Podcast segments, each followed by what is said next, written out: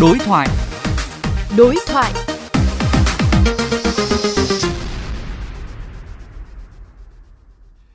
Thưa quý vị và các bạn, nhà máy xử lý tái chế chất thải công nghiệp và chất thải nguy hại của công ty Mỹ Nga trên địa bàn xã Tân Tiến, huyện Đồng Phú, tỉnh Bình Phước được đầu tư gồm một lò đốt công suất một nghìn ki lô gam một giờ, hệ thống tẩy rửa, làm sạch phế liệu kim loại, hệ thống chất thải điện tử và nhiều phương tiện, thiết bị khác.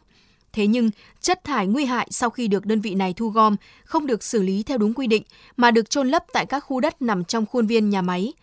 Nguy cơ gây ô nhiễm môi trường. Vậy đâu là lỗ hổng khiến doanh nghiệp này có thể lợi dụng? Phóng viên Hải Hà đã có cuộc trao đổi qua điện thoại với tiến sĩ Trần Văn Miều, phụ trách truyền thông Hội Bảo vệ Thiên nhiên Môi trường Việt Nam về nội dung này. Thưa ông, đâu là lỗ hổng khiến công ty Mỹ Nga có thể lợi dụng để thực hiện hành vi vi phạm trong xử lý rác thải nguy hại?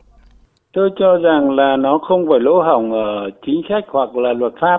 Luật pháp và chính sách nó rất đầy đủ rồi. Nó quy định xử lý như thế nào, rồi quy trình ra sao. Tất cả từ cái khâu ở đầu vào như thế nào, quá trình vận chuyển phải bằng loại xe gì và khi đưa vào xử lý nó phải như thế nào. Thì cái quy trình xử lý vận chuyển là nó đã rất là chặt chẽ rồi. Nhưng mà chỉ có cái tức là công tác kiểm tra giám sát của mình nó không được tốt lắm. Kiểm tra giám sát không kịp thời và cũng không phát hiện. Tức là nó nằm ở công tác quản lý chứ không phải nằm ở cái mà mình đưa ra cái chính sách.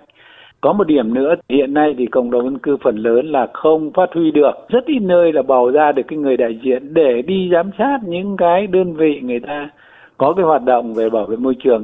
Đối với hành vi vi phạm này, có thể bị xử lý như thế nào, thưa ông?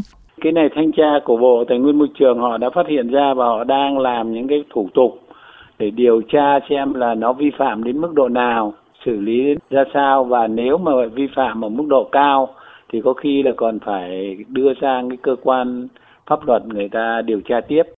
Thưa ông, làm thế nào để có thể khắc phục những sự cố tương tự như vừa xảy ra tại tỉnh Bình Phước? Tôi cho rằng là nếu luật môi trường sửa đổi năm hai không hai không ấy, nó đưa ra những cái quy định rất là chặt chẽ về cái kiểm tra giám sát, thậm chí là đạt được cả những cái quan trắc thực tế ở cái địa bàn ấy. Đấy, tức là nó có những cái máy quan trắc để nó quan trắc xem anh thực hiện nó như thế nào. Cộng với cộng đồng dân cư người ta giám sát nữa thì chắc chắn là nó sẽ tốt hơn là cái hiện nay chúng ta đang mắc phải. Vâng, xin cảm ơn những chia sẻ của ông.